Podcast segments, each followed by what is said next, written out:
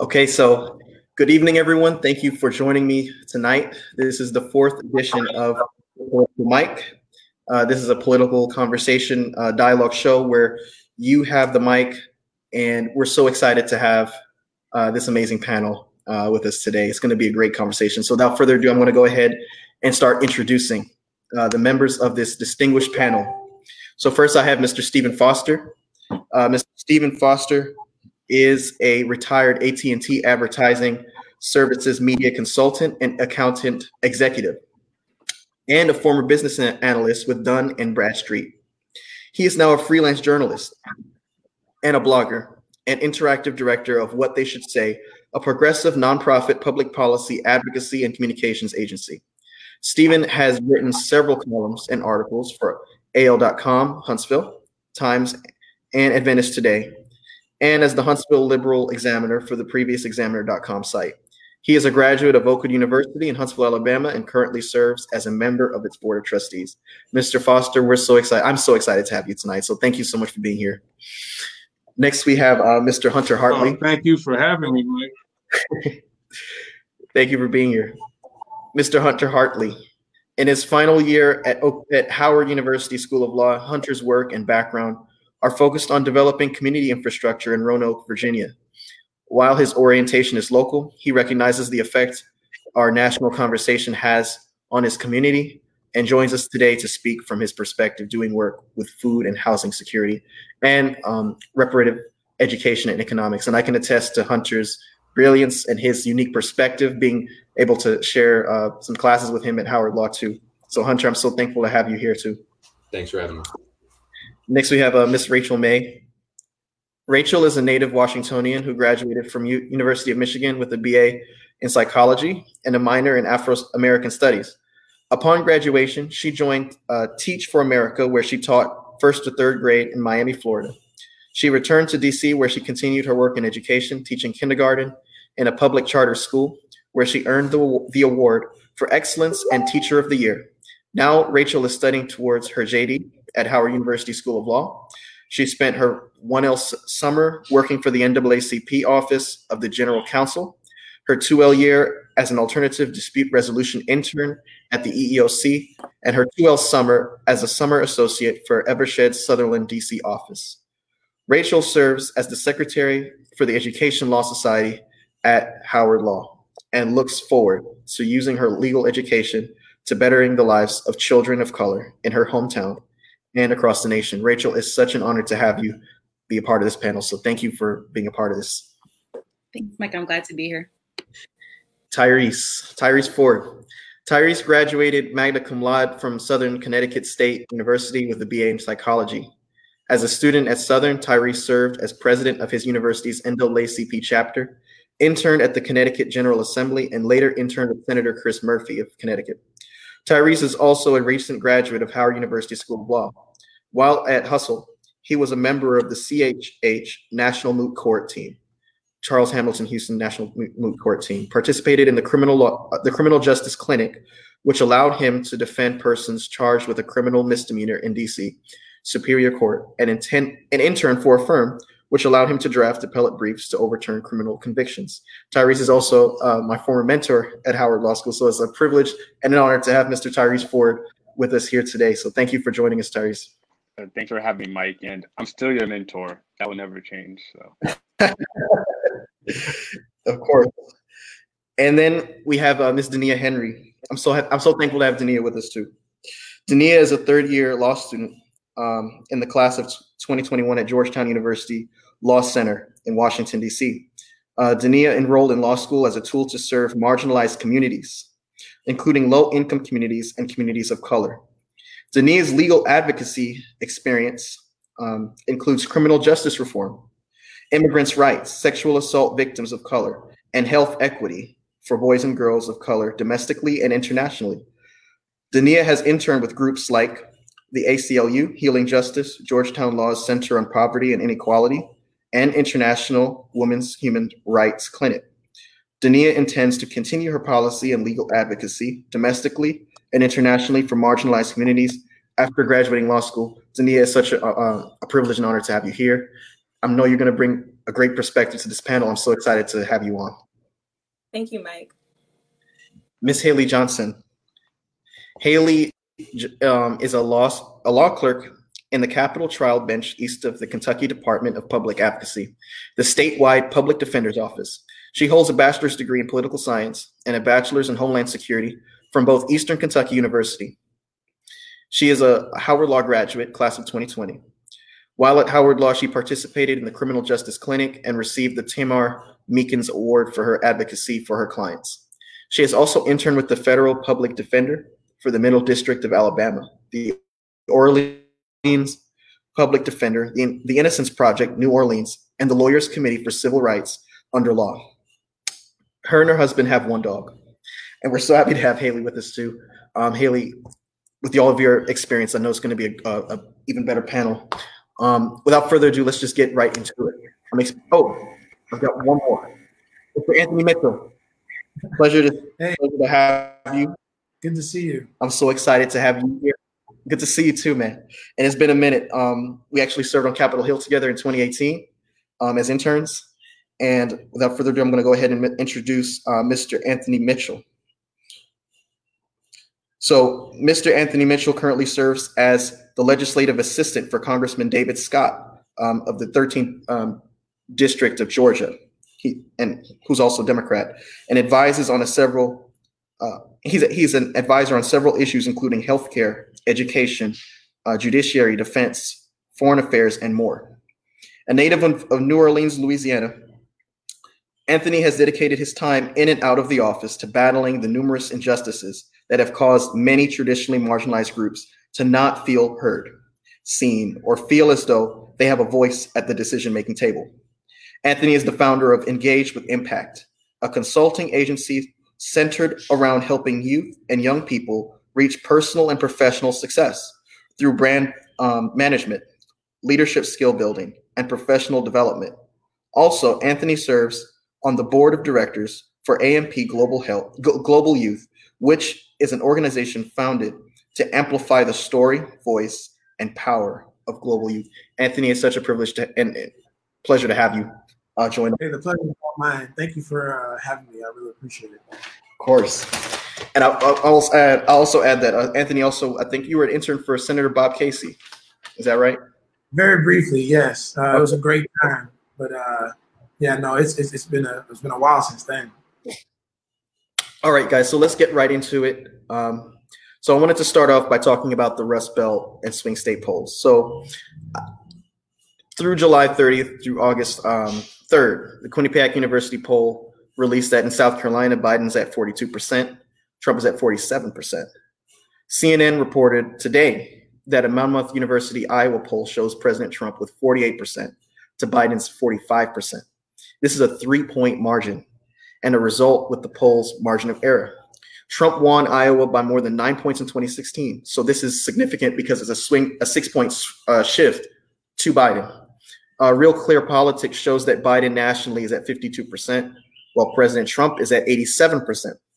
Um, a new Franklin and Marshall College poll from Pennsylvania, um, and we know that Pennsylvania is a key state in this election, especially Rust Belt, um, has Biden at 50% and Trump at 41%. A mid July Fox News poll uh, puts Biden's margin at 11 points. And a Fox News poll uh, shows that among registered voters, the top issues are coronavirus, 29%, economy, 15%, race relations, 10%. This is interesting. A negative view of the president, Trump, 6% before healthcare at 5%. So without, I just want to open up the conversation, uh, Mr. Foster whenever we look at polls, especially on the program that you know I've started here, I always try to look at them in context of the larger picture. Um, there seems to be a trend. There seems to have been a trend going back since the outbreak of this pandemic, and since so many things have been shut down. Um, so many people have had to be restricted to their homes. So many people have been laid off from work. So many people have, who have who are still employed have had to transfer to telework from their homes. Um, and there seems to be no national approach to this thing. Do you think that this COVID 19, and as long as this COVID 19 pandemic exists, that there'll continue to be a downward spiral for the Trump campaign in terms of the polling numbers? And do you think that's significant for the outcome of the election? Yeah, and and please call me uh, Steve. uh, yes, definitely. Um, you know, this uh, election uh, is probably um, going to be a referendum, uh, and uh, you know, we can see that Trump's mishandling of this COVID nineteen crisis has um, expo- exposed what what most people have seen throughout his presidency on on a whole range host uh, of in, of issues. But I uh, uh, this this particular crisis is so uh, personal uh, in terms of we've had 100 nearly 160,000 fatalities so far. We've got I think 4.5 billion 4, 4.5 million cases and uh, that's so that's probably just the tip of the iceberg of people who have actually who are actually infected uh, with the virus. And his mishandling is so egregious and so obvious uh, that uh, you know there, I don't see any way um, that he can shake this. I, I, don't see any way that he can shake his mishandling of it. It's it's it's uh, it's it should be clear to everybody and uh, it's it's it's just uh, mind-boggling how even in some of these Rust Belt states that the that the race is close. Uh, you know, in, in, some of these states that that uh, Obama has had carried. I, I, know Obama carried Iowa in 2008, um, and but you know, I mean, it's it's uh, it's it's it's going to be interesting from here on out, but. I, but I really believe that um, his mishandling has been so egregious that I don't I don't see any way for him to to uh, to, to shake loose. Yeah, and and as you were talking, um, I was thinking about you know 2016, yeah. and I was thinking about you know how much of a shock it was when Pennsylvania went in the Trump column, because Clinton spent 37 billion 762 million 267 dollars to Trump's 16 billion 875 uh, million 760 thousand dollars. So she Trump was way outspent in that state. The state the state was a key factor in terms of Obama's two previous victories. Um, and when that went, in addition to the Ohio and Florida, I just said to myself, "There goes the neighborhood," because it looked as if there was no like the the the pathway for Clinton was shrinking by the minute. Um, but Rachel, I'm interested in your take. Do you think that? Yeah, her failure to her failure to even I was going to say her failure to even appear in Wisconsin was right was the height of political malpractice, obviously. But, yeah, um, yeah. I'm sorry. No, no, no, no, no. You're right because along those lines, I know the Biden campaign, and I'm pretty sure those who are in his ear are pretty determined not to make that same mistake again. But I'm curious, Rachel, to get your take on whether you think, you know, the next four months in terms of polling trends would look like the previous, I think, eight months or seven months that we've already experienced in 2020. Um, my my my quick guess would be to say yes that we're going to continue going in this direction. Um, I, I I don't want to say that I want to say, but I want to say that um, Biden's going to keep picking up momentum. Um, by the same token, I'm also concerned that uh, the folks that are going to be diehard Trumpers, the folks that are not going to change their mind, are who they are, and they're they're stuck in the mud, and that's not changing. So, really, what we're looking at is whether or not um, a very key, very small demographic of people is willing to change their mind, or if they're not changing their mind, if they're still on the fence, if they're if they're going to lean in one direction or another. I uh, read recently that in the last election, the vast majority of Trump supporters were um, uneducated or college uneducated, uh, white, working class individuals, citizens, and um, that that number is shifting as well. Even those numbers are starting to shift more towards Biden as we see how the pandemic is unfolding, as we see how healthcare is being handled, as we see how education and the Department of Education is handling going back to school or not going back to school in many cases. Um, I think that working class Americans are trying to figure out what's going to happen to them on a day to day, week to week, month to month basis. And if the president can't come up with a better answer than we're doing great, don't worry, we're doing fine, then we're going to see the polls continue to lean towards Biden. And something happened today uh, that I got I got a little excited about, to be honest. Professor Alan Lichtman of uh, American University in DC, who has these 13 keys to predicting who's going to be the winner of every election going back to 1984, came out with a prediction yesterday. And these keys include whether or not there's an economic crisis, whether or not there's been a foreign policy, a foreign uh, success, or whether or not there's a charismatic incumbent, uh, charismatic challenger. Well, because of this coronavirus, three of those keys turned in the favor of Biden, causing him to predict that Trump will lose this November. Mind you, this professor has never been wrong for elections going. He even predicted that Trump will be impeached before that happened. So, Hunter, I know you know this is speculation, and I know you know we're talking about certain trends that could potentially continue based on the way this year has gone so far. But you know, with your experience, you know, and especially with your experience watching elections, um, do you see any way for Trump to kind of turn the tide? Is there a way for him to kind of reverse his fortune? Um, and if so, what do you think that is? Uh, I, I certainly do. Um, I think so. I think one of the things that stood out to me with the last election cycle had to do with um, people actually showing up and participating in the voting process. And so I think that there's a huge question mark that we have right now um, because showing up to vote is a problem. Uh, it's something that a lot of people are going to experience issues with because of uh, polling places being closed down and what appears to be very clear attempts at voter disenfranchisement um, issues that are more related to than just the uh, unique elements that we're experiencing right now with the COVID pandemic. Um, so in, in that sense, yeah, I, I see a number of very clear paths forward. Uh, again, you know, I don't want to speculate as to how things will go, but I would say that there's no certainty in my mind as to where things will land. And you know, I I try to engage with a lot of diverse members of my community, and there are plenty of people who are still, you know, college educated, very, very invested in and are able to articulate reasons why they're still going to vote for Trump. And um, you know, I, I, think I think it's good to not underestimate that in terms of taking uh, taking the temperature of what's going on, so to speak, for America right now.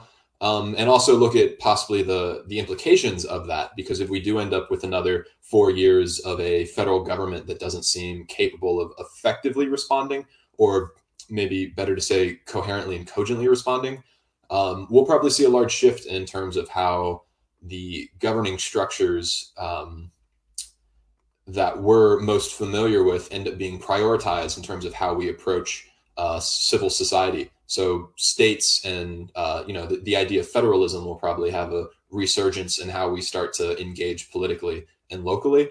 Um, so I'm I'm more interested in what what that outcome might be than necessarily predicting who's going to be president. But I would I would certainly not pull any punches right now and say that one person's going to win over another. Um, I I don't see the air being that clear. Yeah, and as you were speaking, you know, I was thinking of the states that seem to be the determining states this year: Wisconsin, um, Florida, Pennsylvania. And I was even in the polling, you know, the polling in those in these states, even where Trump is ahead, like in Texas, I think last month he was up by one percent, which is wild for Texas. Um, North Carolina, my home state, um, you know, it was virtually tied between the two of them.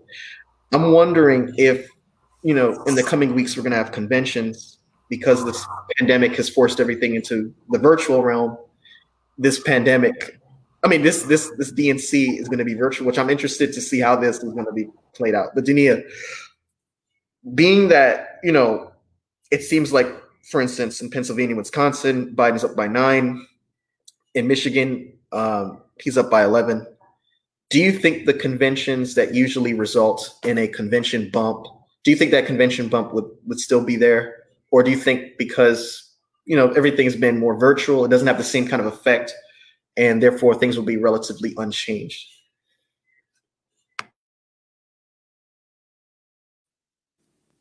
yeah that's a good question mike um, i think especially considering that uh, responses to this pandemic are so politicized.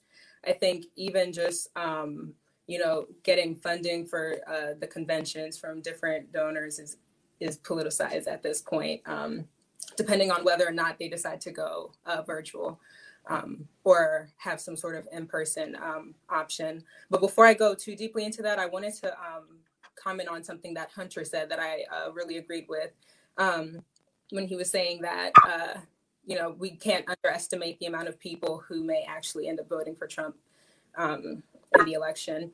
Um, I was looking at the uh, post-mortem report from 2016, and um, amongst the flaws that were um, found in the polling uh, procedures, um, two things that stood out to me was um, the first, um, improper weighting of um, less educated white voters, which actually ended up making a, a huge difference in 2016. And then the second one is underestimating the amount of people who would end up voting for Trump that um, in polling indicated otherwise. And I think, especially now when we're seeing such egregious um, behavior by uh, the current occupant of the White House, um, I think that there are a lot of people um, in the Republican Party who uh, are embarrassed by it, but who are so loyal to the party lines that they are going to end up voting for Trump in the fall, even if they may say otherwise. Um, and so, yeah, I don't.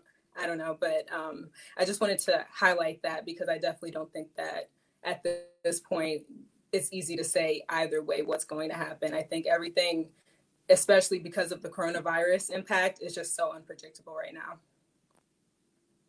That's a really good point because as you were speaking, I was thinking about the the 1968 election when Nixon won, and that was kind of when the term "silent majority" was coined because there was a uh, a funny quote from American an American film critic, and she said, "I can't believe Nixon won. I don't know anyone who voted for him." And so there was this kind of feeling that everyone was just quietly going into the voting booths, voting for this guy without disclaim without disclosing who they're voting for, and it was very much parallel to 2016.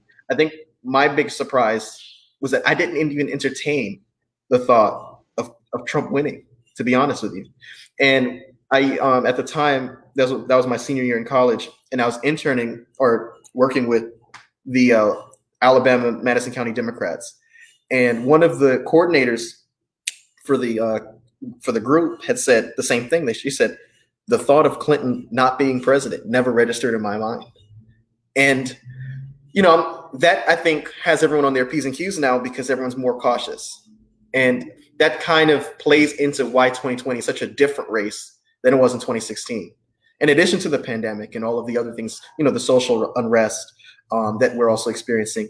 Haley, I'm interested in getting your perspective as to whether or not you think the silent majority, or if there is a silent majority vote out there, that polling is not taking into consideration, and are we in for a big surprise um, in November?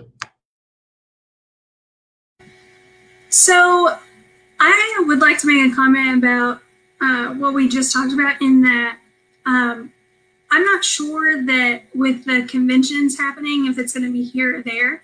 Um, and the reason I go back to that is because I was watching uh, political scientists talk about how, you know, through this uh, pandemic, you know, everyone's been missing sports, but they're not really missing like the DNC convention or the RNC convention.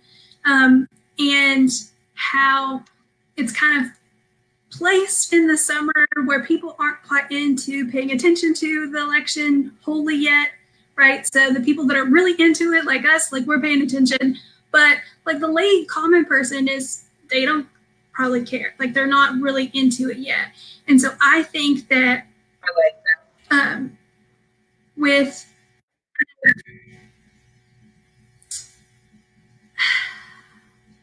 with this like silent majority I think that there's potential for it to be there, but honestly, like there's potential for it to go either way. And I say that because people who are responding to polls um, are people who like have access to computers and are really interested in it right now and really want their voice to be heard. Um, at the end of the day, I'm not sure that I've ever really taken like more than a handful of polls um, to say, well, what I may may do in the future. Um, and two, with like the campaigning and everything that's going on, and you know, we're so early on that Biden hasn't announced his running mate yet. Like those things have the potential to swing someone to the complete opposite side for the people that are in the middle. You know, there's some people that's going to vote for Biden no matter who he picks. There's the people that's going to vote for Trump no matter what's going on there. And so I think that it's something to be cautious of and to keep in mind, but that it could potentially go anyway.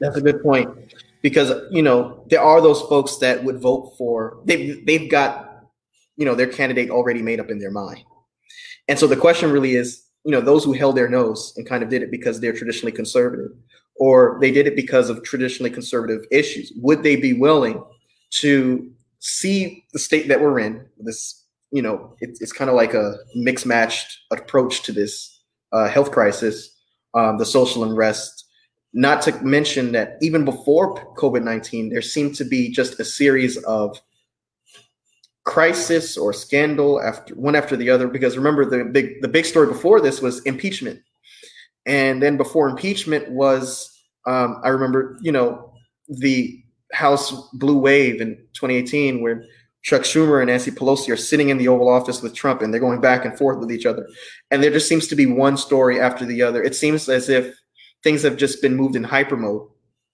um, in, in American politics right now. Anthony, um, I know that you've had experience, you know, interacting with constituents of Pennsylvania, working with Senator Casey, um, you know, and then you've gone on to have other experiences that have put you in the forefront of so many um, different perspectives, uh, people in the middle of the road. So my question is, you know, for those people in the middle of the road, do you really see them, you know, the folks who are honestly just they they're voting based on their pocketbook. They're voting based on you know their own self interests. They're not really politically engaged as as you know we may be or politically in tuned. But you know when they when, they vote, they're voting self interest. Do you see those people really um, making the same decision they did in 2016, or do you see them more willing uh, to be able to vote for someone like Biden? Yeah, so that's that's a really good question, Mike. Before I answer that question, I just want to say, you know, everything that everybody else has said, I completely agree with, especially with the current situation we find ourselves in with the pandemic, right? People, uh, and this is going to lead into my answer a little bit. People are particularly more politically engaged now because of the health crisis, because of the economic crisis that we find ourselves in, because of the pandemic and high unemployment numbers and all those things and on top of that, we have the social and civil unrest of, you know, folks saying enough is enough, right? And so when you're dealing with that triple pandemic, I think we are underestimating just how many people are tuned in to say, hey, look, something's got to happen in November, you know, and, and we got to mobilize our folks, right? In this, you know, talking to Dems for people who are looking for uh, Biden to take over the current administration, we got to mobilize our folks and we can't rest on our laurels. I think one of the things that you know uh, we thought was going to be uh, a shoe in was Hillary Clinton, and we kind of just banked on that and say, and you kind of led to this a little bit yourself with the anecdote you gave that we never considered a Trump presidency because like this guy is just so far out of the box of what we see for a president that you know it, it's just not going to happen. Fast forward to now, here we are in the midst of a global pandemic, you know, trying to figure out you know, how are folks going to put food on the table? How are folks going to be able to get a job because they got furloughed or they lost their job or they were a gig employee? Uh, and how we're going to, you know, navigate this posture that we're in, right? Which is doesn't seem like it's going to go away anytime soon. So um, at the end of the day, I think what folks are asking themselves is, will my family, will I, will everybody that's connected to me be better off in a Biden administration? You know, uh, we've seen what's going on with uh, the current administration, and you know, and even something that's more recent, like moving information gathering from CDC, the Centers for Disease Control and Prevention, the government apparatus for dealing with a global pandemic or a national crisis, you know, cutting them off at the knees and streamlining that data going to HHS, the Department of Health and Human Services. I mean, you know, things like that we see are not going to work for folks, right? And responding to what's going on.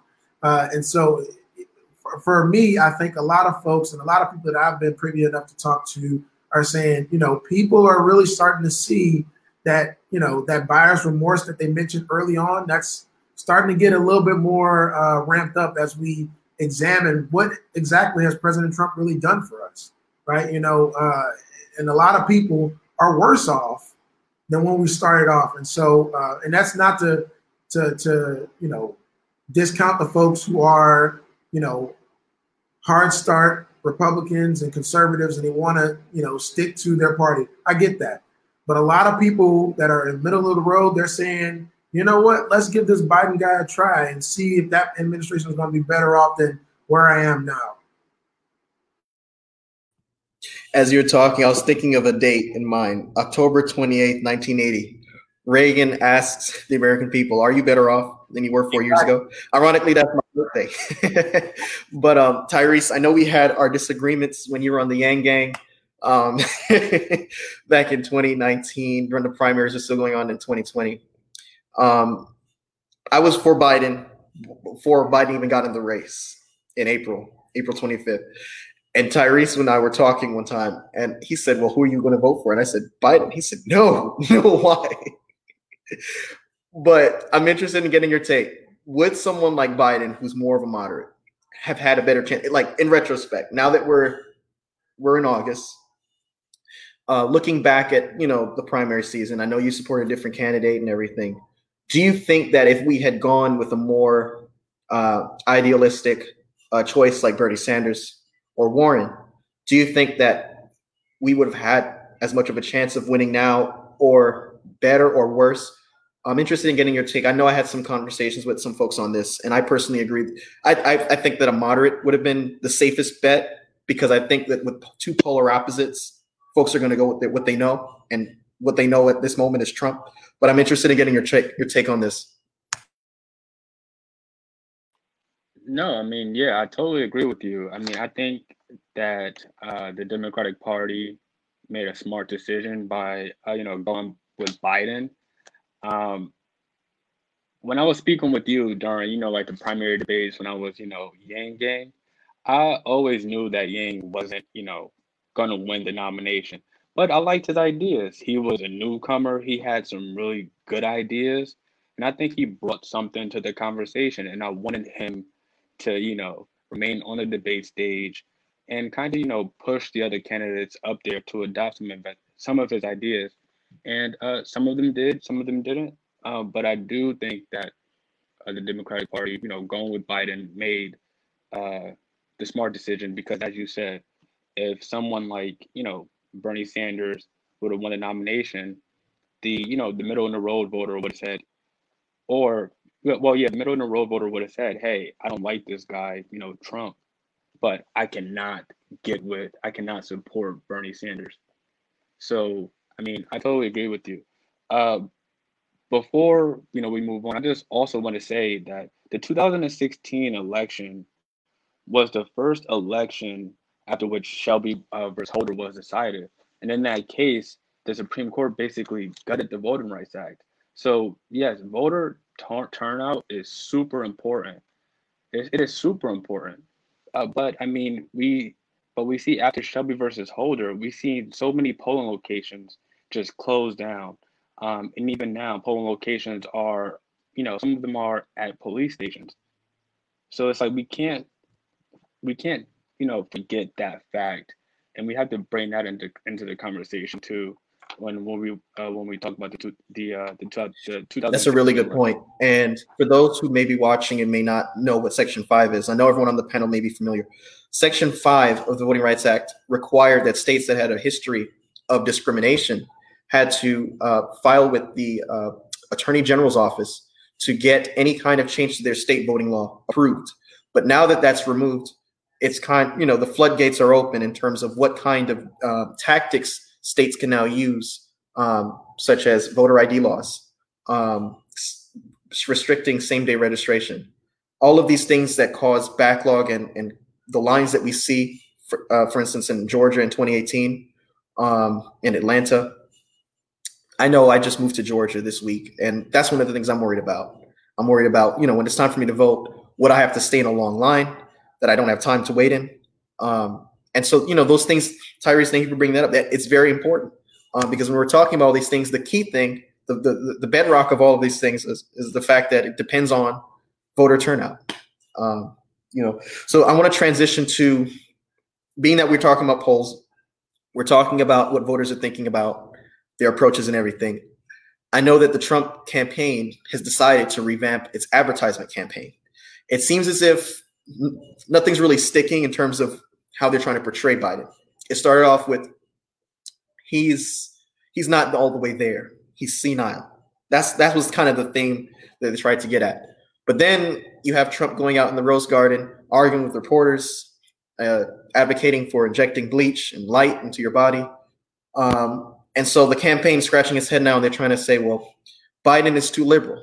And so I know that I saw an ad where you know an old woman looks defenseless, and and and and, and you know you feel sorry for her, and the phone is ringing, and the phone is on hold, and he's saying that Biden wants to abolish the police. Now Biden came out as a moderate and said, "I'm against abolishing. I mean, yeah, abolishing the police." Um, so it seems as if the messaging that he had in 2016 is not as strong this year. Um, Clinton was, it seemed, a much easier opponent for him to run against than Biden. And it seemed as if he, he just has a problem running against someone who fits probably the same description of him on paper. Professor, um, Mr. Foster, I'm sorry, Mr. Foster, do you have like any take on that? Do you think that, um, and I call you Professor, his his brother was my professor, so that's why I just yeah. But do you have any perspective on whether or not you know Trump's messaging or his revamping uh, would be as effective? And if he's out, I'm going to go ahead and bounce to um, Hunter. Yeah, um, I think that it could be quite effective, um, and I think I think a large part of what um, what a lot of voters or what a lot of people in general engage with. Um, you know, we we like to. I'm sure everyone here, uh, myself included, we like to think of ourselves as reasonable, rational people. We like to look at data. We like to look at information. We want to look at the law. We want to understand it. But a lot of how we actually engage is based on you know millions of years, billions of years of evolution that got us here. There's a lot of fight and flight that goes on. There's a lot of mental shortcuts. Our our brains are hardwired to make mental shortcuts because it's effective for how we live in the world and it's effective for success up until a point. We live in a very different world today than we've necessarily, you know, evolved for. And for that reason, however, there's there's this attachment that we have to narratives. And so when I look at some of the advertisements, uh, I one of the recent ones um, was it, it's it's like the the members of the squad and Biden's mm-hmm. there, and they're like, oh, he's he's radical like them.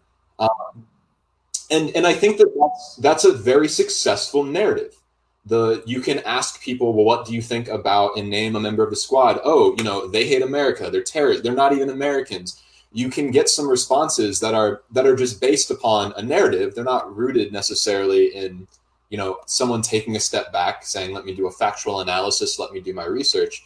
They're rooted in how we instead share about ourselves and what we value in our identity so I think seeing some of these advertisement campaigns, which are really trying to to latch onto that notion of who am I and what am I emotionally willing to support, I think those can be very, very successful.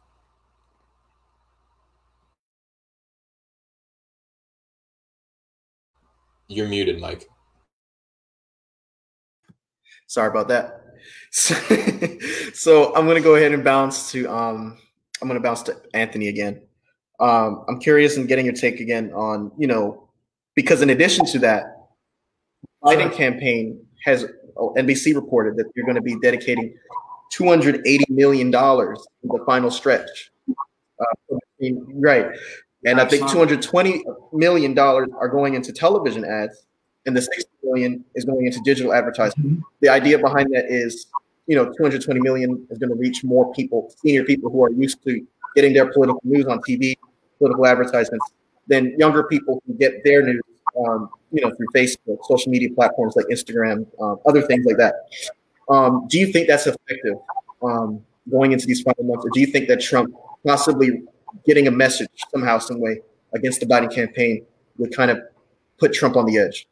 Yeah, uh, and that's a very, very good question. Uh, and I know Haley and Tyrese probably have thoughts here, so uh, would happy be happy to welcome them into the conversation as well. But uh, for me, I think I've ran a couple campaigns on the local and state levels, uh, and you have to you have to do the television advertisements, right? And you have to cast a wide net. But where I think that there is more opportunity for the campaign is to, you know, invest a little bit more in the digital platforms. Um, we are shifting into a more largely uh, connected digital media space, right? You know, outside of social media, you know, website, websites, advertisement. Even if you get an advertisement on, you know, Hulu or Netflix or LinkedIn or things like that, you know, you want to make sure that you're you're not leaving out the, those demographics, which are typically skewing younger, typically skewing more educated, or more savvy, right? When you think about the tech inclined people, right? And, and those are pockets of people that you just can't afford to discredit and discount. But I'm curious to hear Tyrese and Haley's thoughts as they uh, are pondering this question as well. Tyrese, Haley?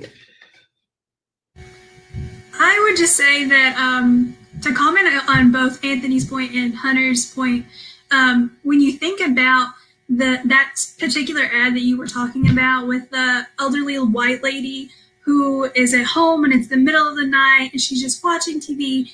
I thought that that ad was actually really, really smart on the Trump campaign's side because it reinforces everything that they're standing for because they're trying to say Biden's going to defund the police, which we just discussed. He's that's not his goal, but um, it's reinforcing fear, and fear is a very heavy emotion.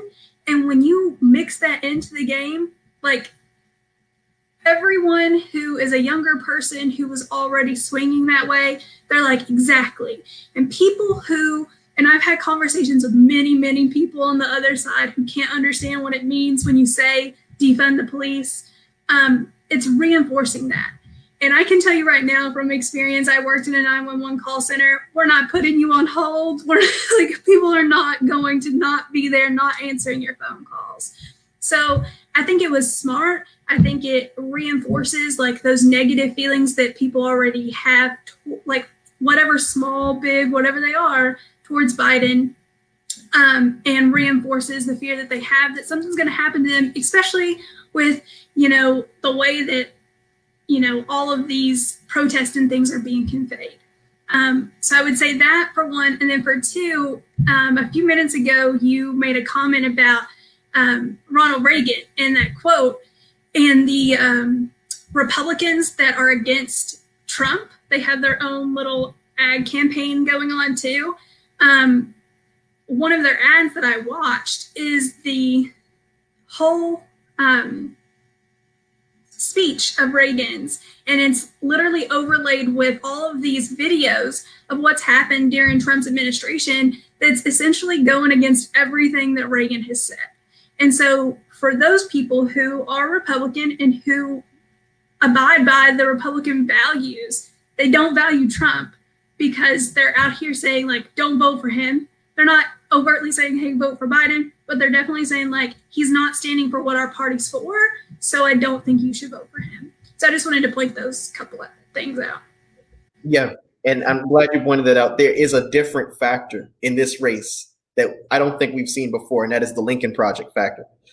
The Lincoln Project and Bush 43 alumni and other Republican groups who have decided to come together, put their resources together, um, their creativity together, and come up with these ads. I think that Republicans personally make better counterpunchers than Democrats. And so when they put these ads out, it hits it right on the target.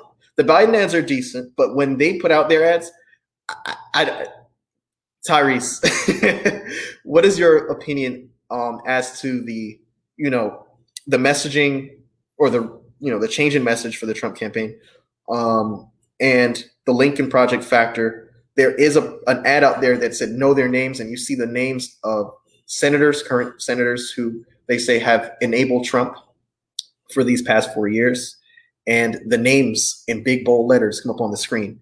And I think that has a psychological impact because the people who may not know particularly who these people are just by looking at the picture they'll see that name, and then when they're in the voting booth, they'll see that name again. Tyrese. So when it comes to the Trump campaign restarting its ad campaign, I think I personally think it's a smart move to basically equate Biden uh, with the squad or you know the left leaning uh, uh, faction of the Democratic Party, because I think as Hunter said, uh, when those voters see Biden, they'll see AOC, they'll see um, uh, Rep Omar. Uh, so I mean, I think that might play. I mean, I think that might a factor into you know their decision. However, I mean, I think COVID, I think COVID and how the president and the Republican Party um, actually responds to this pandemic, to this crisis, will have a, a, a even more of an impact uh, to sway uh, their votes. Because I mean, we see people like AOC and Omar and like in the left-leaning uh, faction of the Democratic Party, they want to put more money into people's hands. They want to uh, basically uh, put a moratorium on evictions. So, I mean, I think Republican voters or independents or unaffiliated voters, they might see that and they might say, hey, Biden, uh, Biden, equating Biden with you know this faction might be a good thing. Uh, but also, when it comes to the Lincoln Project, I just want to you know ask and do Republican voters even do they even care in a sense? it's like, are they just with Trump, or do they actually care about what the the former Republican Party actually stands for? You know what I mean? It's like when I think of, of the Republican Party, I think of you know smaller government, tax cuts, but there's still an ounce of you know respect and morality in the things that they do. I can't say the same thing for the Republican Party of today. So even though the Lincoln Project and their ads are very good, I mean, and that Reagan ad, that was that was magnificent. But I mean, but the question remains: Will the Republican voters care? I mean, we see, you know, Lindsey Graham make a complete 180 um, and how he talks about Trump and deals with Trump um, as compared to uh, when he was uh, president. I'm um, sorry, uh, uh running in the presidential election. So it's like we see these Republican senators and uh, Republican representatives just basically get on the Trump wave, uh, for better or for worse. Well, for worse, in my opinion. Um, and I think that, and, and I and I think that they made that shift because that's what their constituents wanted. Sadly, uh, they, you know, they don't have they don't have a backbone. But yeah. And um, that's very interesting because one of my fears with Bernie Sanders, even though I agree with him on you know a lot of his ideas and everything, and ideally ideologically he was a great candidate and everything. I was afraid that the folks that I knew from my internship, and I say this all the time in North Carolina, that I would hear around the water cooler talking politics, would portray him and Alexandria Ocasio Cortez, Ayanna Pressley, and Ilhan Omar, Rashida Tlaib as one and the same. And, you know, that was kind of part of my hesitation to support a candidate like that because I knew that that could possibly have a down ballot effect in that, you know, p- people typically would go in the voting booth and vote for, you know, the party all the way down the line to Senate, Congress, you know, all the way down to uh, city council, you know, to local elections. And so I was wondering, you know, in light of the fact that AOC herself said, if we were in a part a multi-party system, she probably would not even in, be in the same party with Biden. Um, I'm wondering, you know, if the messaging is as successful to try to portray Biden as this liberal. To me, it seems as if the voters, according to these polls, now, and of course the polls, you know, they could be misleading uh, as in 2016. But it seems the voters are buying this idea that Biden is one of those folks, and, it's kind of hard to see. I know, you know, people I know who are my, my age, they're upset that Biden was the nominee because they wanted somebody more liberal. They wanted somebody more progressive, more splashy. So it's kind of hard for me to see Biden portrayed in that light successfully. Uh, Mr. Foster, are you on? Can you hear us? Can you hear me? Yeah, I'm on now. Finally, I, I, it's practically the entire show. I'm sorry, this connection is terrible. But That's uh, fine. yeah, um, yeah, but Biden, you know, we we are in an emergency. The House is on fire, and that's the only reason why Biden was basically selected um, by the African American community. Uh, the older people in the African American community uh, basically chose Biden um, by bailing in South Carolina and uh, and and in the other Super Tuesday states. Because the House is on fire, we can't. We could not. I, I'm speaking for myself. I just felt like we could not nominate uh, someone uh, who was who was uh, self-described as a as a as a socialist, even though I agree with him on practically every single issue. Uh, but he's a, he was uh, Bernie was a self-described socialist, and all of the young guys, uh, the Seth Moultons and the uh, Eric Swalwells and people like that, you know, they never they never had any name recognition, so they never had a shot. But that would have been the ideal uh, for us to nominate a, um, you know, just a, a plain uh, guy with with no uh, baggage, a new face, a fresh new face. Uh, I, I preferred Michael Bennet from uh, Colorado personally, uh, but they, they never had a they never had a shot with the with the way the uh, primary systems are are are, uh, are set up. Uh, so that if you don't have any name recognition going in, it's hard to establish any name recognition. And P- Pete Buttigieg pretty much took all the oxygen out of the room uh, for new face as far as new faces are concerned. So, you know, Biden is a placeholder, and he is a uh, uh, he, he recognizes he's a bridge to the future. But we have to put out the fire that the, the house is on fire. I mean, this this Trump thing is a, is is an emergency. I mean, it's it's uh, you know you uh, basically said earlier. Uh, the, the one thing I one of the few things I did hear earlier is that you said that uh, this the stakes are higher in this election than in any of your in your lifetime. Well, they're higher in any of my lifetime, and I've been voting since 1972. This is, you know, we are we are we are uh, going to have a referendum on whether we will continue as a constitutional democracy, uh, republic or not. I mean, if Trump Yeah. gets reelected, they're having each, you know, he will be accountable to nobody, nothing. I mean, he, he's barely accountable now. Will be uh, if he if he somehow gets reelected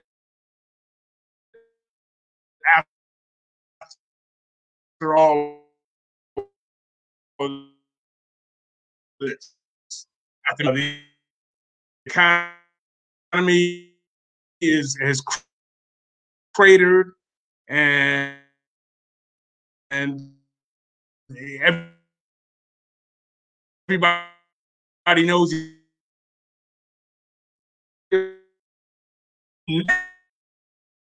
after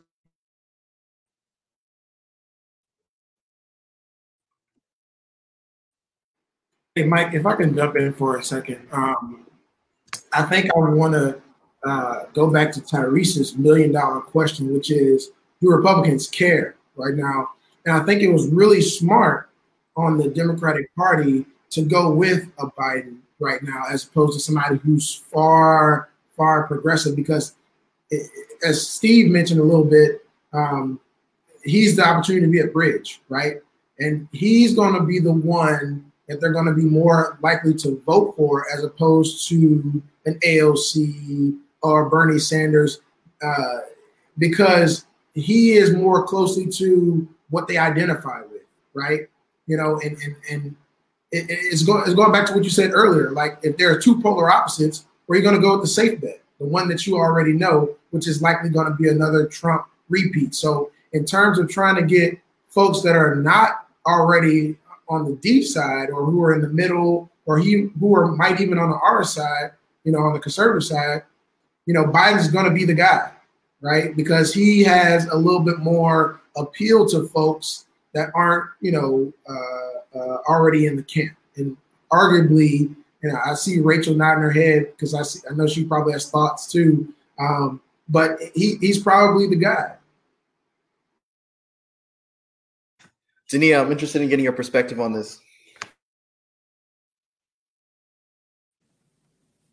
Yeah, so um, one thing I think is interesting about this messaging of um, Biden as like beholden to the um, the radical left um, is there's three things. So first, um, it makes me think of a trip I took to um, a country in Africa. We were researching a pretty conservative issue, abortion, and it makes me think about the role that signaling either by voters or by um, a politician to each other um, plays in elections. And so um, it makes me think about in um, that country, we were doing um, like a fact finding trip and, and interviewing um, some pretty uh, high up officials and then also uh, interviewing lay people to understand why there hadn't been any progress um, around reproductive justice, considering that they had the country had ratified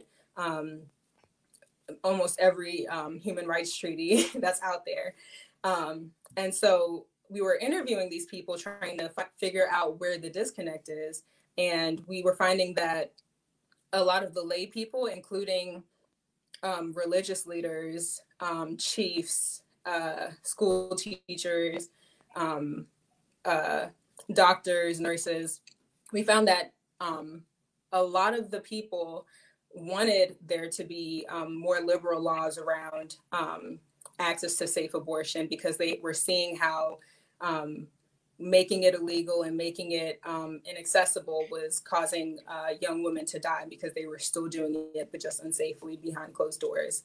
Um, and then when we would talk to the those who were in office, they were would say they absolutely agree that something needs to be done, but they weren't doing anything because um, vocally, religious leaders, even the ones who behind closed doors agree that abortion should be legalized, vocally were saying this is a sin, it should never be legalized. And that kind of signaling then caused fear among um, church members and other people who, in terms of culture and in terms of um, you know social pressure were afraid to speak out and say this is something that should be um, should be passed and then in turn um, elected officials want to stay in office. And so th- what they're hearing is that it should not be legalized and so they're not legalizing it although that they have a human rights obligation to do so.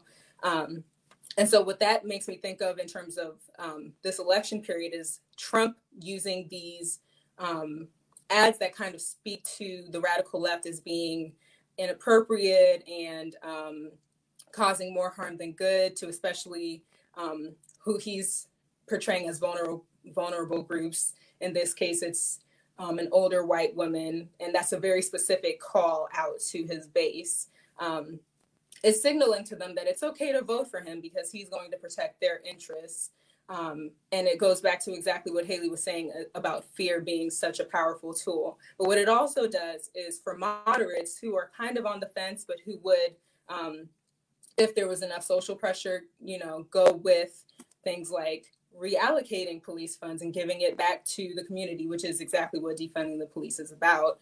It makes those moderate people who would vote for Biden or who would vote for someone more progressive like Bernie um, it makes them rethink and it makes them think about the culture and how they will be portrayed if they outwardly um, support a candidate or support an issue such as um, defunding the police. Um, and so my first point is just the role that signaling plays. And then that leads into my second point, which is why um, especially those who are young need to get out and vote. And I know that when there's a candidate like Biden, um, who sometimes doesn't feel like he's much better than Trump. Um, you have to think in terms of a larger perspective because it's not just about the the presidency. It's about who gets appointed. It's about who will respect the rules of engagement that have been in place for so long. Um, and so you know when we're trying to push for these progressive issues if we're not getting out and voting and signaling to elected officials that it's safe to you know outwardly say i support this issue or to pass certain legislation then instead what they're going to do is get in office and not really do anything and then now you're frustrated and don't want to vote. Um, and then my last point was just um, the i think that a lot of times um, current right now in terms of the 2016 election and then now um, we've been kind of underestimating the role that identity um, and social groups play in how you vote. And so, um, with the example of the country in Africa that I was researching in, um, role the role that a church in your church circle will play in how you end up voting, even if you agree with something liberal like reproductive justice, or the role that your um, classmates will play um, and whether or not you vote for Trump or whether or not you vote for Biden. And I think the same goes true for those who are on the left. It's not just for those who are on the right. For those who are on the left, um, it can create a lot of pressure to vote for someone who's more progressive and then to not vote for Biden because he's not progressive enough. And so I think that um, what we're especially seeing right now is um, for the um, the DNC, there needs to be a, a very large focus um, and a lot more digital marketing um, in terms of uh, pulling in that younger voter base and really um, leveraging those social circles that really have an impact on who you will end up voting for in the election. Thanks for bringing up those points, Nia, because I know that you know Trump put out a tweet recently saying Biden wants to uh, destroy your suburbs, and recently the um, uh, Housing and Urban Development um, Department under Trump has revoked an Obama era policy that was aimed at diversifying suburbs. And it just goes to this bigger story. It seems like this year is a combination of all three candidates from 1968. You've got Trump being Hubert Humphrey because he's the incumbent. You've got him being Nixon because he's promising a return to normalcy uh, in terms of what that would mean for taking back regulations like this Obama policy that would diversify uh, suburbs. And then the George Wallace factor. I, don't won't that goes without George Wallace. But Mr. Foster, while I have you on, uh, I want to get your take on that. Do you see this, you know, messaging or you know Trump being a combination of all three 68 campaign uh, candidates uh, working to his benefit, like doubling down on this kind of race politics or kind of uh, identity politics, as Dania pointed out? And if he's out, I'm going to go ahead and bounce to Rachel. Um, I'll go ahead and, and hop in. Absolutely, absolutely, yes. He's he's pandering to race politics. He's using that to his advantage. I think. I mean, so being trapped in the house for a pandemic was a small part of the pressure that led to the explosion that happened after George Floyd was murdered on film.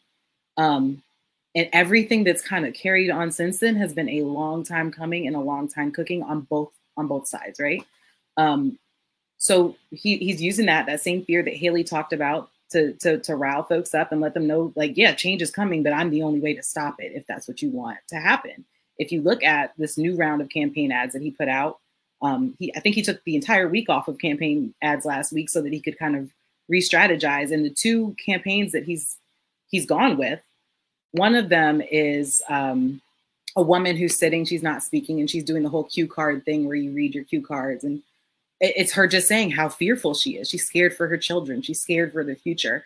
I can't I can't even speak. I'm so scared at the end of the at the end of all of the slides. Um, and then I think if we go back to the other one where you you know you're worried about 911 in the suburbs, looks like I'm cut out again. Have I cut out too?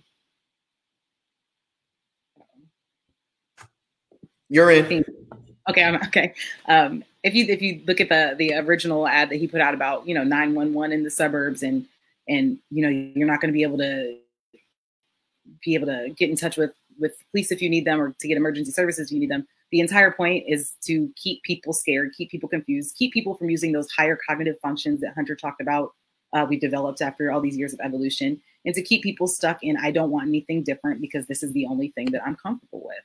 At the end of the day, our identities absolutely weigh into what is important to us, what our values are, um, what we're going to be voting on. But I think the Trump campaign so far has done a great job of just harping on whatever changes you think are coming, whatever all these newfangled progressive folks say that you need to be worried about, don't think about that. Your identity is safe, your lifestyle is safe. Nothing will change as long as you stick with me. But if you go with that guy, I can't help you. Yeah. And, and along those lines, as we transition to the next thing, I want to talk about the, you know, VP pick possibly that Biden's going to um, choose in the coming days. You know, we're in a period of a lot of racial unrest with the police brutality incidents with George Floyd. Before that was Ahmaud Arbery um, and other folks, Breonna Taylor, um, and other um, individuals who, um, my mind, you know, I can't think of their names right now, but there's so many. You know, the fact that there's so many incidents in such a uh, brief period of time um, seems to have added to the stress that you know folks are feeling on the opposite side of those who are feeling fearful, fearful of their suburbs and their way of life. Um, so the VP choice comes into this context where you got folks saying, well, it's it's necessary for him to choose an African American woman because doing so will show that he's listening to movements like the Black Lives Matter movement and other who are advocating for serious police change or serious kind of racial uh, equality. Um, on the flip side, you have people um, who are saying, well, traditionally you, the the nominee chooses someone who can complement him politically, demographically, uh, you know, who can reach a base he can't reach. Um, I'm interested in getting your takes on who you think would be a great VP pick for uh, former Vice President Biden and what they would bring to the table. Um, why would they be uh, a great pick in terms of you know increasing his chances in November? Um, I'm going to go ahead and disclose what my choice is, and I know I'm going to get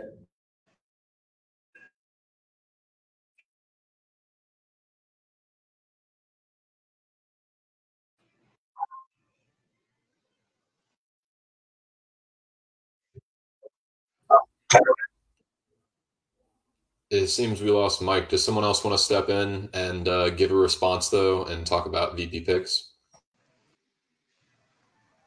You don't, you're, you don't want to do it, Hunter? well, no, I'll uh, well, I'll go. Oh, okay. Go ahead, Anthony. So.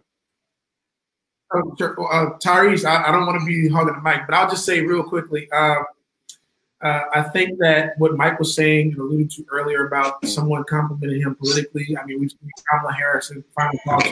We've seen Karen Bass in final uh, and, and, on the short list, and those who both compliment him um, politically because they're both much more progressive Mm-hmm. Um, so there's you have folks like a Tammy Duckworth, Senator Tammy Duckworth from Illinois, who's a veteran who can help get some of that Midwest uh, uh, voter base that we desperately need because he's you know on on a coast. We definitely need folks that are in the in the Bible Belt, the Rust Belt, the Midwest to say, hey, look, Trump.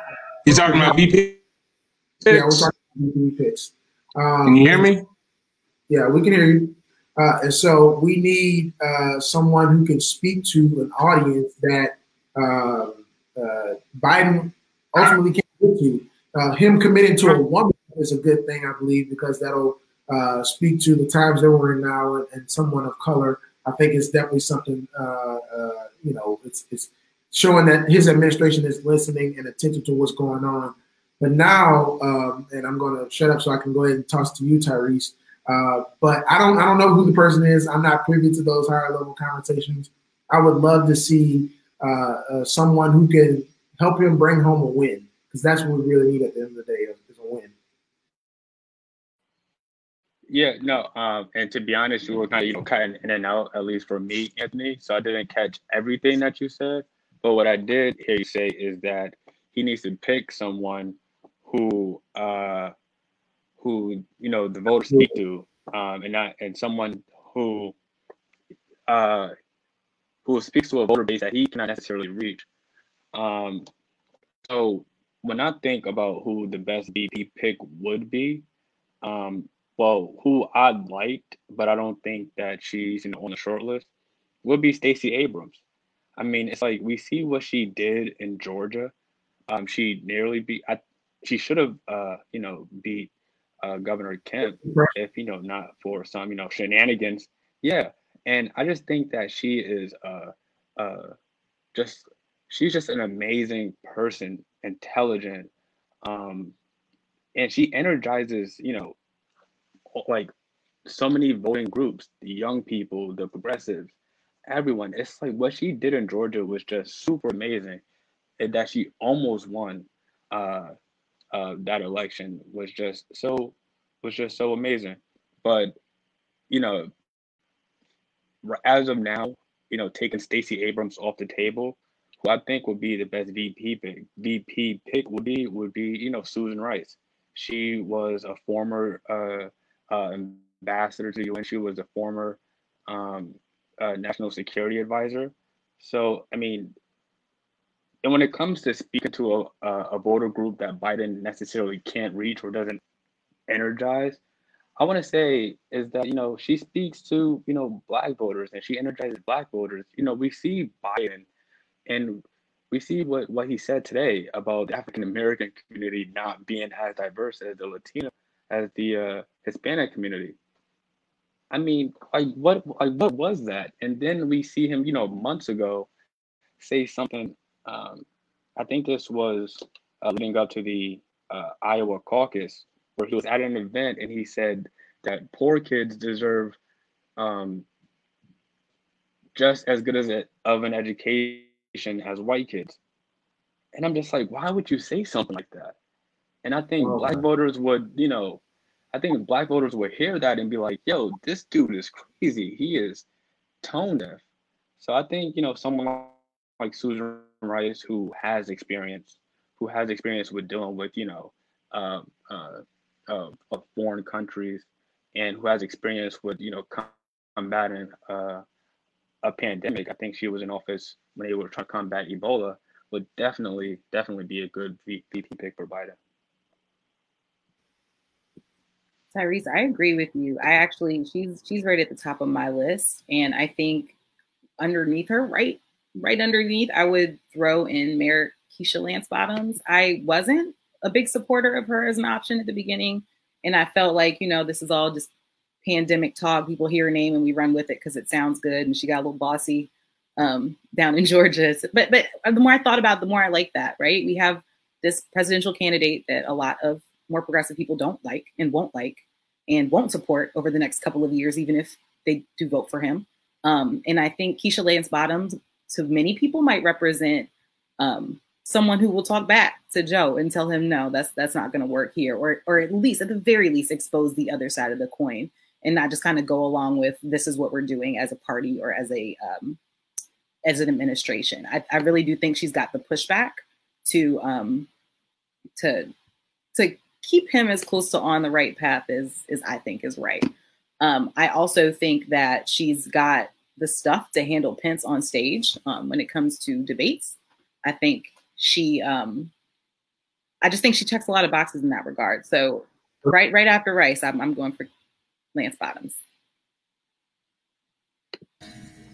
I can make a comment. Um, my comments were that thinking about Susan Rice. Um, I have heard her speak. I went to an, an, event where she spoke at, and I think that I really do like her. Um, my kind of concern there, just thought, is that she's very associated with the Obama administration. And so, for the people that you're trying to pull from the Republican side, I think somehow distancing himself in some capacity from that, just a little, um, would help pull those people.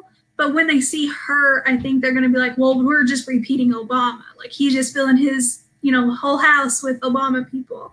Um, and not that that's a bad thing. It's just a, a thought.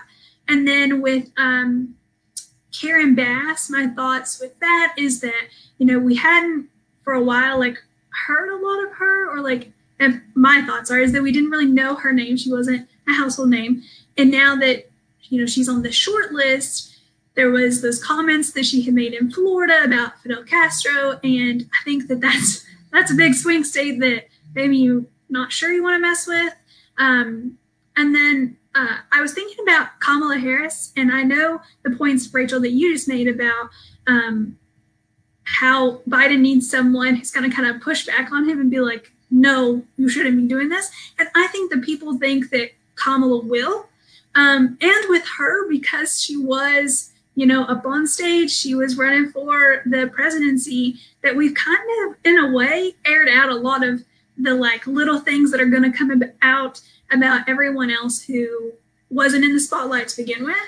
Um, and I, I think that I don't know. That's something to be noteworthy of is that we kind of like have already pulled out some of her uh, skeletons in the closet, and we're not really sure what everyone else holds. So um, I don't know. I don't know that I definitely have a pick, but those are just my thoughts on some of the top contenders right now.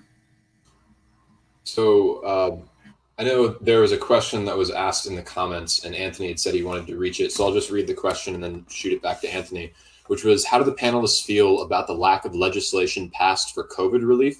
Uh, will that make a difference on how many people vote for Trump? And just thank you to Alicia for sending that. Yeah. Um, so, I mean, it's no secret that we're in a global pandemic right now um, and that people are severely hurting, right? Uh, families are still trying to figure out uh, how they're going to pay the rent uh, if they haven't been evicted already. Um, how are they going to, you know, take care of their folks in terms of feeding their kids or education's up in the air right now. We saw in Georgia earlier this week uh, that, you know, folks went back to school and I think it was a second grade class and, you know, they immediately closed the school because a couple students got COVID, you know, which is, you know, huge shocker there, right? We're not social distancing. We don't have masks on. All those classes are usually, uh, you know overpopulated. So there's small small amounts of people, well, large amounts of people in a small space, and so there's that's asking for the coronavirus to spread to folks. Um, but as we look at legislative solutions, uh, the House has passed a number of bills, uh, the HEROES Act, uh, and you know we passed uh, parts of the HEROES Act. I'm thinking about uh, the housing uh, bill that Chairwoman Waters put out and has been getting a lot of support and a lot of traction also passed the House again. And so, you know, pivoting that to what does that say about the larger narrative, right? If you're on the outside looking in, you see that the House has passed some bills that's going to give you another stimulus check, that's going to help you with evictions, that's going to do all these great things, but the Senate hasn't taken it up, right? And there's been, uh, and part of the reason why the Senate hasn't taken it up is because the Trump administration has said, well, let's hold off on this. It doesn't do exactly what we want for businesses. It doesn't do exactly what in terms of giving people, you know, less money per month for, you know, paying for their expenses throughout this whole thing.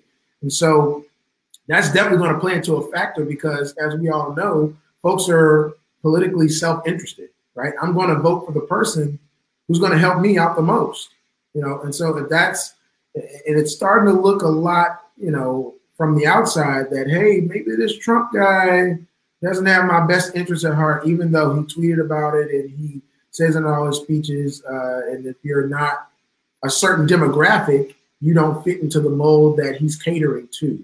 And, and so we're seeing that currently with legislation that's being passed, but also not being passed, which is the coronavirus relief. And we, we're still talking about this, you know, even now, because people are still hurting, people are still dying, right? And there has been, uh, from a legislative standpoint, not enough done. And it seems like the conservatives are, are, are holding that up, led by uh, an injunction with, uh, injunction with the, legis- the, uh, the administration. But uh, happy for other folks to chime in here and, and give their thoughts as well. Great question, by the way.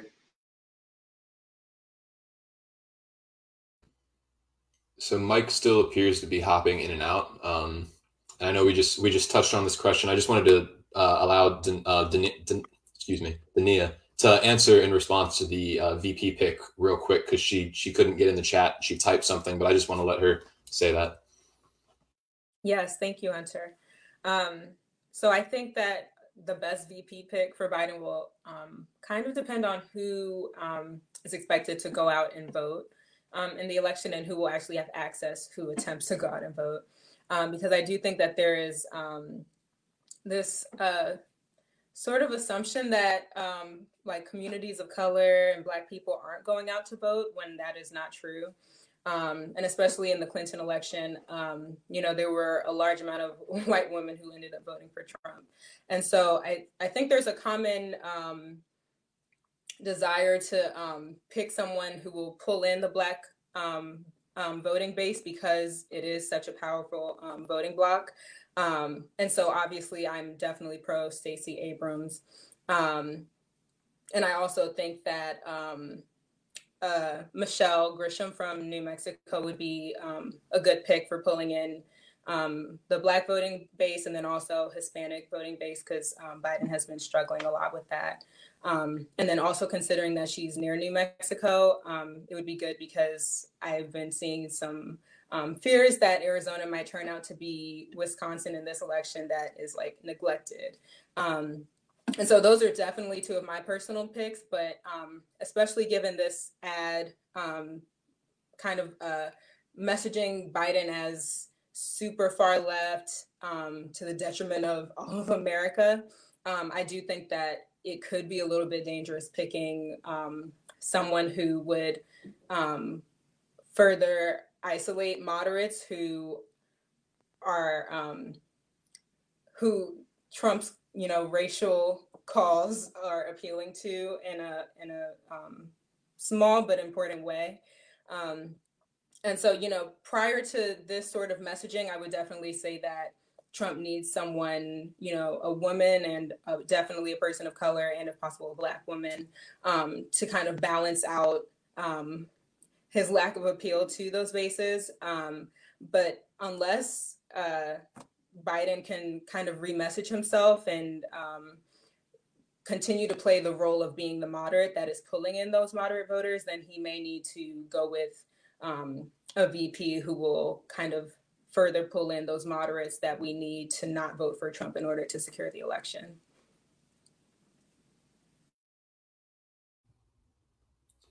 Yeah. Um, so I just wanted to make sure we turn back to the other question as well about the lack of legislation.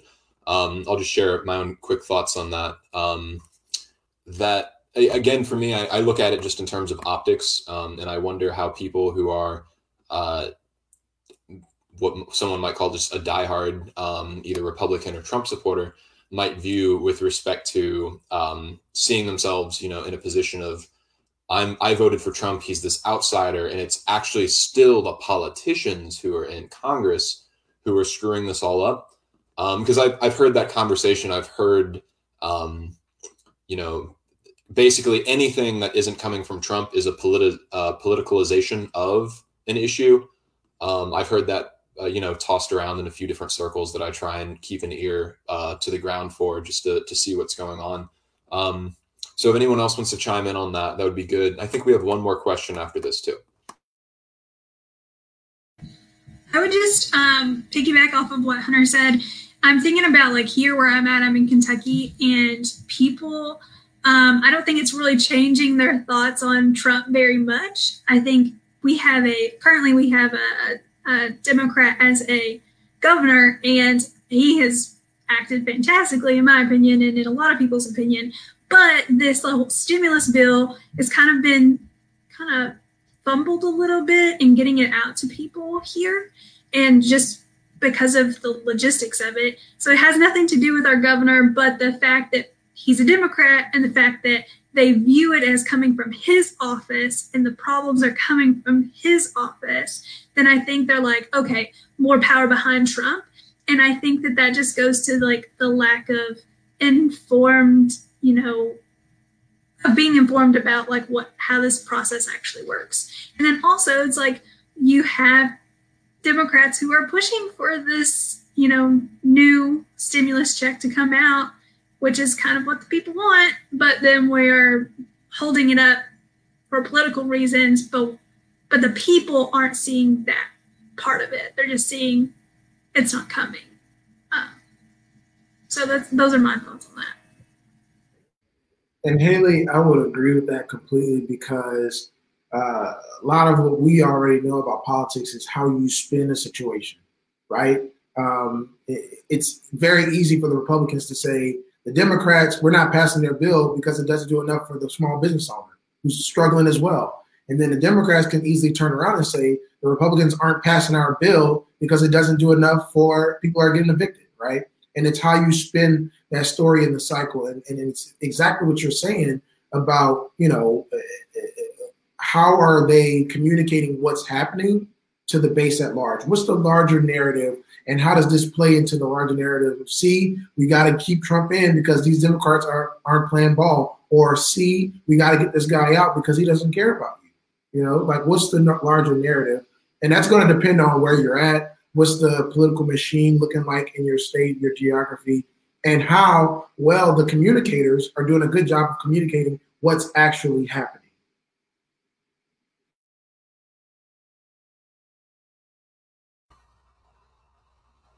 Yeah, um, so it's a lot of framing. Uh, that's that's for sure. Um, so there was there was I'm just stepping in as uh, moderator because we've lost Mike. Um, but he had one other question that he had presented to all of us uh, that I want to I'll, I'll, read and we can pass around.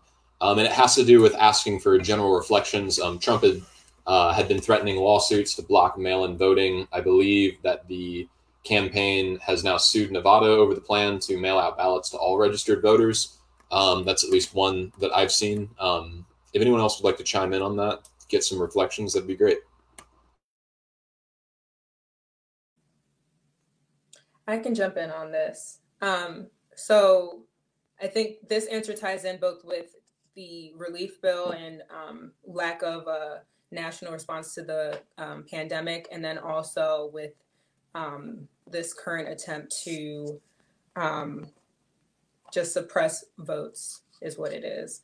Um, I am interested in both civil rights and international law, and so I'm always looking at where has this happened again somewhere else around the world and what was the response to it and um, what this current situation has made me think about is the french revolution um, and what it makes me think about is how, how just before the revolution began there was a lot of social political and civil unrest. And it was due to there being unequal voting power. Um, and so it was by, basically by class you would, were more represented, had more voting access, and there were were also um, just lack of access to food, money, resources, um, and so that's political power, and then also resources. And I think right now this is a very crucial moment in our time because um, what we're seeing is a constant shifting of the status quo, and um, typically I think those who um, want social change want a change in the status quo because that means you're shifting the laws, you're shifting the culture um, that has been rooted in white supremacy and racism. But right now, we're seeing the exact opposite, and we're seeing um, it being further cemented. Um, and we already talked about in 2016 this sort of backlash to try to hold on to this um, this culture and this safety net of white supremacy that um, benefits um, more than just white people, and that causes you know other demographics to be complicit in it as well. Um, and so, looking at this lawsuit, I think you have to kind of look at the bigger picture and see that what's happening happening right now isn't just one action that's isolated from a lot of different events. This is um, an act of war on an ideal um, on progress towards equality. This is not just um, an action to stay in office.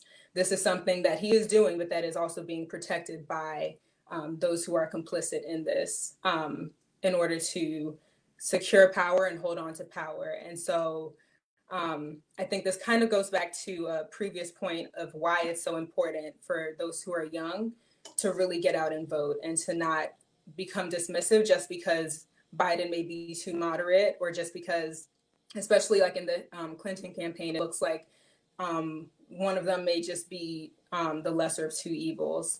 Um, and it's very easy to, you know, buy into that narrative. But what we're seeing is it's the difference between having the postal service shut down like it's having real life implications.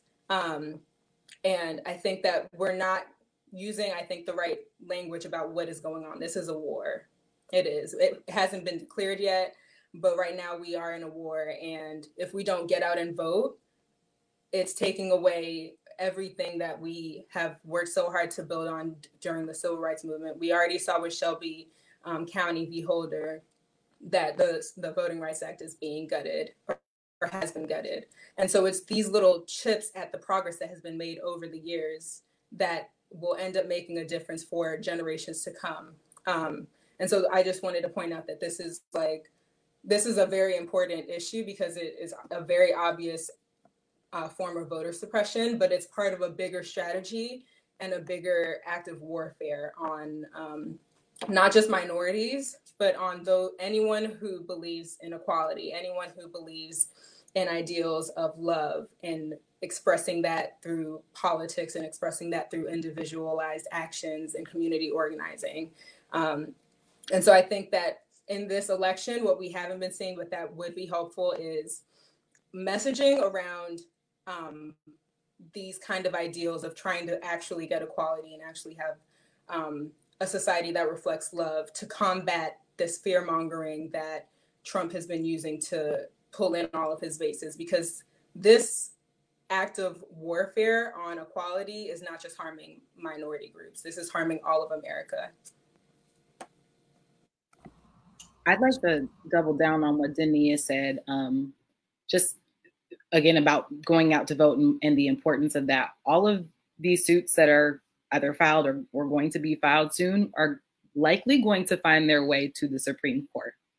And the Supreme Court is very fragile right now um, in terms of the balance that we've struck stricken between more conservative and more liberal um, justices. And if people don't go out and vote in November, or if people do, and we end up with the same person in the White House that we have now, our Supreme Court will vote in his favor when the time comes. Our Supreme Court will uphold whatever um, you know challenge to mail-in voting is put forward. So I think, I mean, my my my initial first and flat out like mail-in voting is legal, should be legal, should not be touched, should not be dealt with. It's the state's job to administrate that, not the federal government. Um, but again, if we don't vote, we, we're likely to lose that, um, at least for the short term, if not for many. So I just wanted to, to, piggyback off of uh, your comment, Rachel and um, Dania, about uh, especially what you just said, Rachel. That that's the state's job, and I touched on it earlier. How I think we're really looking at some interesting questions about uh, the federalist structure that we have and the relationship between the states and the federal government.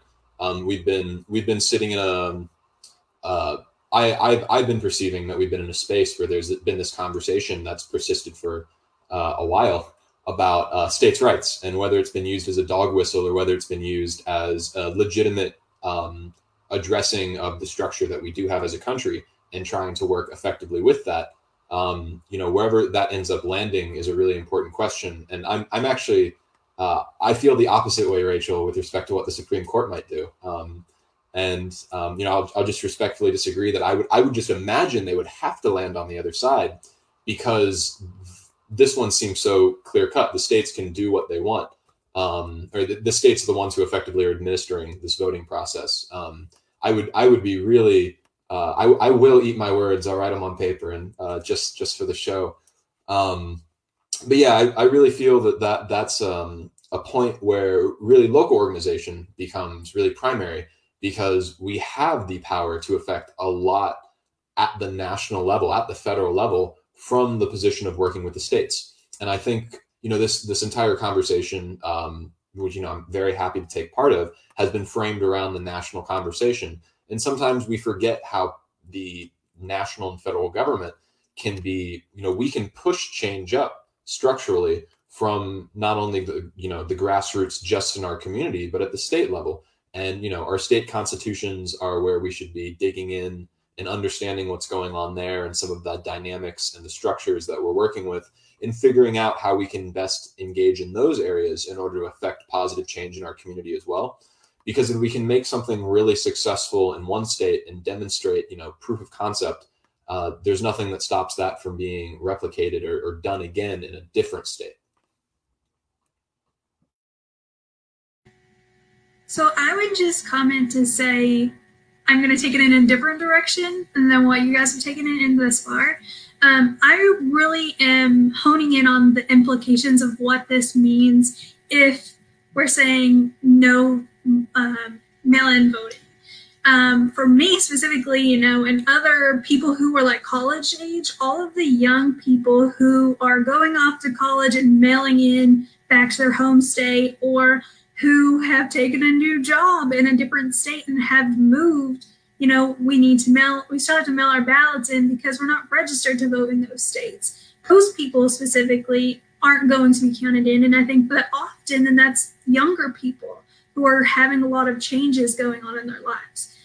Also, I'm thinking about people who are being evicted right now, right? We we don't have any more um, holds on on people being evicted. So all those people who would have an address to have their ballots mailed to, well, where are they going to go? Um, you need an address to receive your ballot, and I think that that's that's very concerning. Thinking about the people who are probably being evicted are are poor people who have lost those part-time jobs or even people who thought that they were stable but have lost their jobs because of covid. And now the only option would be for you to go and stand in line at a polling place that may or may not exist anywhere close to you um, with you not having the way to get there. Like all the things and all the problems that we had from shelby uh, v holder and are just coming back. And now we have no protections against you know those happenings no state involvement to make sure that they do that and here um, we had, when we had our primary in Kentucky, they had a lot of mail in, but they also had people showing up um, to the polls. And I had this discussion with someone who was saying, Well, I got my mail in ballot, everything was fine. If they didn't get their, theirs, they should go stand in line. And the thought was, Louisville, Kentucky had one polling place for like 6 million people. It was ridiculous, or six, I forget the figure, I'm sorry. But but the fact that there were so many people trying to go to one polling place is a problem. But then the the fact that people weren't educated, in my opinion, fully on how they would go about getting a mail-in ballot. Like you have older people who couldn't go online to say, "Oh well." I'm staying home because of COVID, because you have people that don't know how to work computers or don't have internet access. And this is a long tangent, but it's just to say that you have to also factor in the the deficiencies amongst the problems that we have already with education and and everything um, when thinking about how this the consequences of not being able to mail in a ballot or not being able to go in person to vote. Can I just interrupt and just say I love this panel? Thank you all so much. I am so sorry about getting out early. Out of all the times, uh, the there was a power blockage on my block, um, and I was just so lucky to have it happen around this time. But I so I'm just so happy and grateful that you just kept rolling with the punches and kept going. And I've just been enjoying this discussion so far. But just to weigh in a little bit, uh, thank you. Oh. Say again, sorry, Chris. Mike, we're, we're trying to get Tyrese has been itching for this comment. Oh, I asked if I could jump in, and everyone jumped in. Go ahead. Go ahead.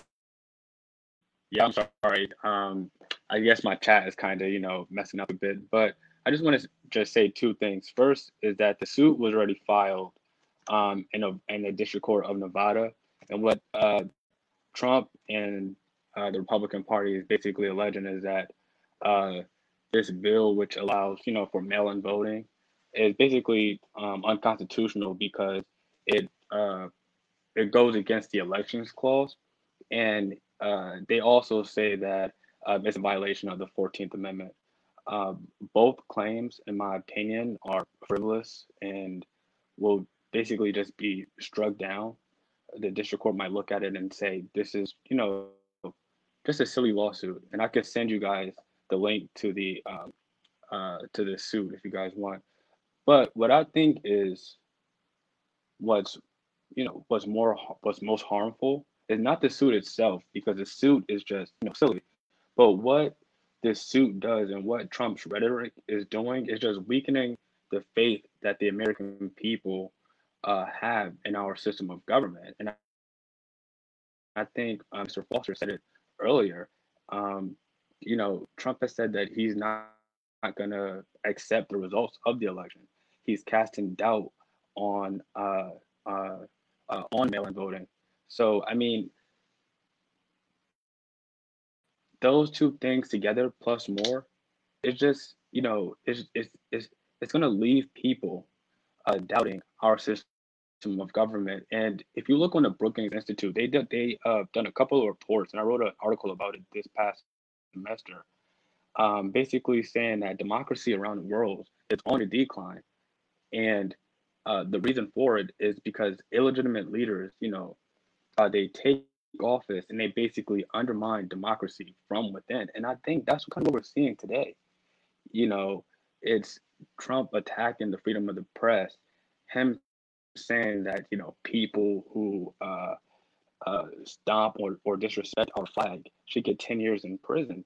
That goes against our Constitution and our constitutional order. You know what I mean? Him sending federal troops into um, Oregon, I believe. You know what I mean? It's like this guy is basically weakening our democracy from within. And if we don't do something about it, I fear for the future of our system of government. But the suit was already filed. I'll send it to you all if you want. I laughed. Can I weigh in? Um, and Hunter, thank you so much for taking over the the moderator role. Um, in addition, in, in alignment with what Tyrese had mentioned in terms of you know the equal protection clause, the equal protection clause guarantees everyone who's a citizen full protection uh, of the rights that are entitled to those who are United States citizens, and that includes the right to vote. And so, you know, in accordance with what Tyrese said, I want to also plug in. Keep in mind, Trump was casting doubt on the election four years ago. Um, if you remember, to, as we were getting closer to November, he was saying that if we lose, it's going to be, you know, because of, you know, people who are voting illegally, because of people who are not documented, because of all these different factors. So he was kind of pr- creating a cushion because he and did not expect to win. In my view, he did not expect to win the presidency. It was a shock not just to us, but to him. And after reading books like Fear by Bob Woodward and other books, it kind of just confirms uh, that notion that Trump was not anticipating um, the results in November that actually took place. And so as we near, you know, November, as Denis had pointed out, you know, politics is a zero sum game. Somebody's going to win, somebody's going to lose. And so for us to say we're going to sit on the sidelines because we're not we're not too enthusiastic about the choices that we have. They're two sides of the same coin. If we were actually to think critically, we'll see that's not that's not the truth. There are underlying policies that both uh, standard bearers uh, will bring to the table if elected that are diametrically opposed in a lot of respects. And so we can't afford, at least I can't afford it, especially, you know, in light of the funeral of John Lewis that took place last week. You know, think of how many people who, uh, you know, fought, spent their whole life, dedicated their energy um, and their adult careers to ensuring the right to vote for for everyone, not just people of color, but anyone who may be marginalized, anyone who may be feeling like they're in the opposite end of the stick. Um, and so I can, in good conscience, go ahead and be apathetic to the system because think about it. Nobody anticipated Lyndon Johnson, a Southern Democrat from Texas, to sign the Civil Rights uh, Bill of 1964, uh, the Voting Rights Act, you know, 65. So we have to be um, we have to be critical thinkers we have to be vigilant because if we're not, the other side is. You know, somebody's going to get something they want out of this. Why not? Why not vote for the person that's more in alignment with, with your interest? And then once once they get in, then we can fight about policy dis- disagreements. Then we can fight about them not taking, not going far enough in terms of certain liberal positions and things like that. But the first step is making sure that the guy gets in there first. Um, so those are my thoughts on the mail-in. Um, you know voting dispute that's going on. But I, I appreciate so many the perspectives, the legal perspectives uh, that have been brought to the to the table tonight. I, I really enjoy. Well, I'm going to go ahead and conclude. I think that was the last segment we were going to do. Um, but I just want to again thank you. This this panel has been an amazing panel. You have risen to the occasion in light of technical difficulties tonight, and I just want to thank each of you for the role you've played in making this panel um, an amazing one. Um, if you are interested in joining the political mic, please DM me, uh, send me an inbox, message me. I would love to have you on. Uh, we can set it up. Um, also, additionally, I've set up a YouTube channel. Go ahead and look up the political mic on YouTube. So this episode will be streamed on YouTube, and so anyone who wants to go back and rewatch this episode can can do so um, on Facebook Live or on YouTube. Uh, without being with that being said, I'm going to go ahead and thank each of the panelists: Hunter, Rachel, Haley, Tyrese, Dania, Anthony. Thank you so much for being a part of this week's The Political Mic. Tune in next week. Next week, we're actually going to do a special edition of The Political Mic. This one is going to be different. we're going to be looking at Christianity and how Christianity can play into the role of social justice. So I have some amazing panelists coming up um, who are going to be who are uh, pastors or members of the, theolo- uh, the field of theology um, and professors who are going to be sharing uh, their perspectives. Uh, we're not going to talk about particular people or parties. We're just going to talk about issues, and it's going to be great. With that being said, I just want to thank each of you, and I'm going to go ahead and call it a good night and sign off. Thanks, Mike. Bye. Thank you, Mike. Thanks, Mike.